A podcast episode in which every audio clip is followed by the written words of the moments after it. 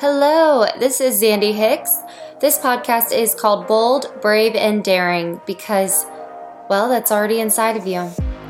You can choose to be bold, brave, and daring every day of your life, and this podcast teaches you how to walk through life with God, Him showing you how to become bold, brave, and daring. This podcast is like letters from God Himself, so stay tuned because I know that He wants to speak right to you.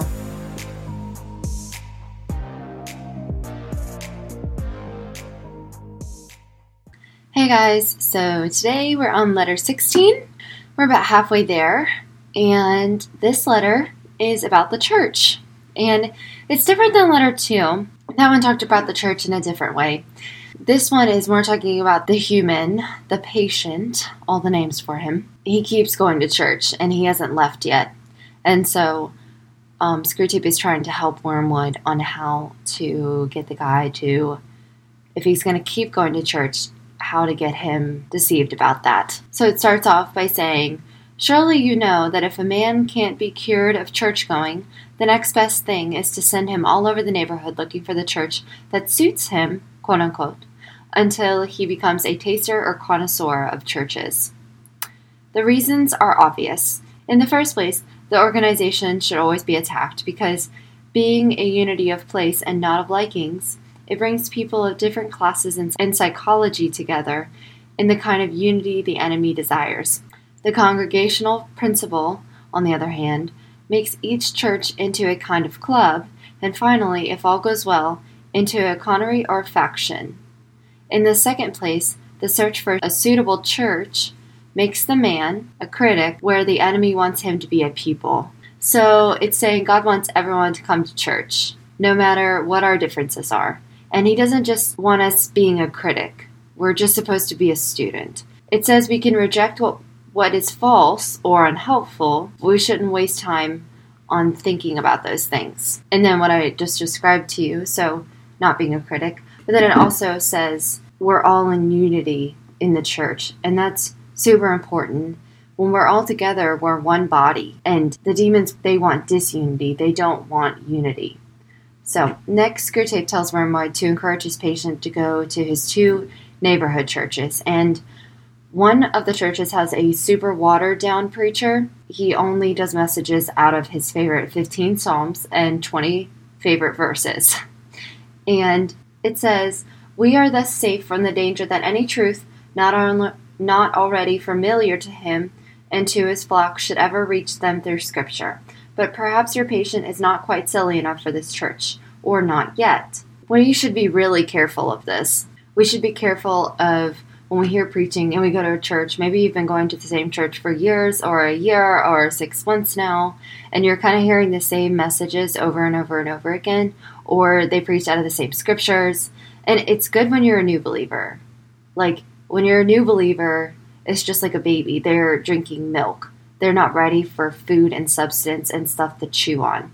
But as you grow in your faith, you move into foods that feed you, like meat and potatoes. And when I say all that, I'm referencing 1 Corinthians 3:2, where Paul really talks about that. But there comes a point where messages should be challenging you.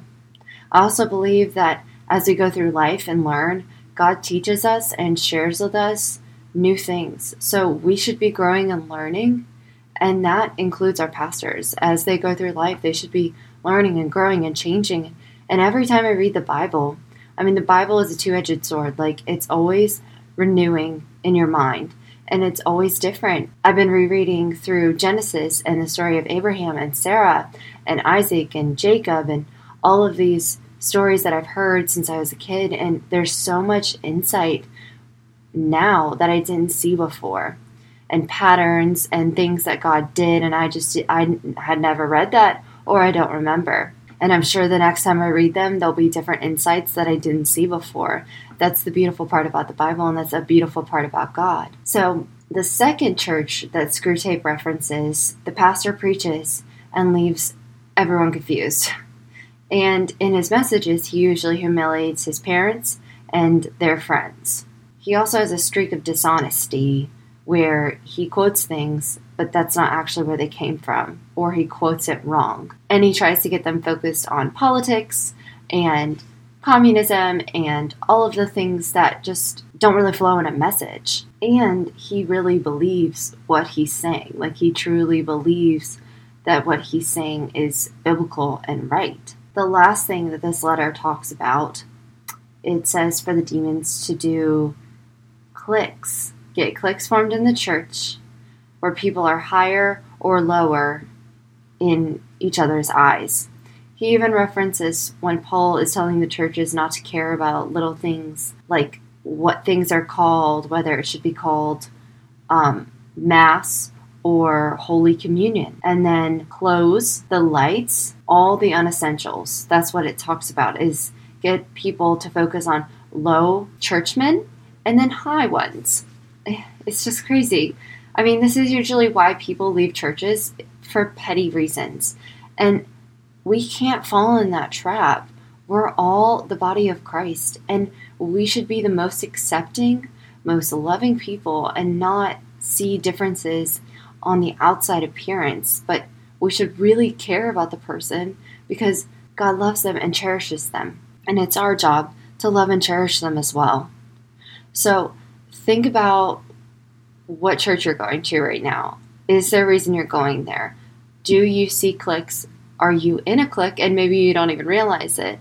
And it talked about that in the letter too, of like, get the man to go to church just to see his friends. So it's an activity. It's something that he does. Just like going to the gym or going to a class or going to a sport, whatever it may be. It's just one of those things where you go and you hang out with people. And it's great to have fellowship, but the main reason to go to church is to be together in the presence of God, worshiping God in unity with one another. That's a main thing. We don't want to create disunity, but we want to be a united front, and the demons hate that. And then think about your pastor's messages. Are they giving you the meat and potatoes that you need? It may be an amazing church, but if you're not being fed spiritually, then that is a sign of that's something that you need. You absolutely need. And I think we get caught up in churches a lot too of the pastor not feeding us when we're not feeding ourselves. You have to make sure that you're also feeding yourself by reading the word and praying and worshiping and spending time in the presence of God, not just on Sundays, but every day, every moment you're thanking God, you're giving thanks, just like we referenced in the last letter, you're staying present. Those are all important. And if God is pushing you to get closer in your church, get closer to people, or he's asking you to go to a different church and change, and instead of getting milk, you need some meat and potatoes.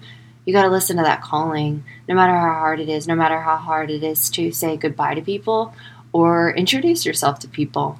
There's different seasons of life, and what we do affects eternity, just like we talked about in the last letter. And so many of the letters reference eternity and what we do in our present, so that way our eternity spent with God is incredible. I hope that gets you thinking and thinking about your church and how can you live this out? How can you live in unity with people in your church and get good messages from God?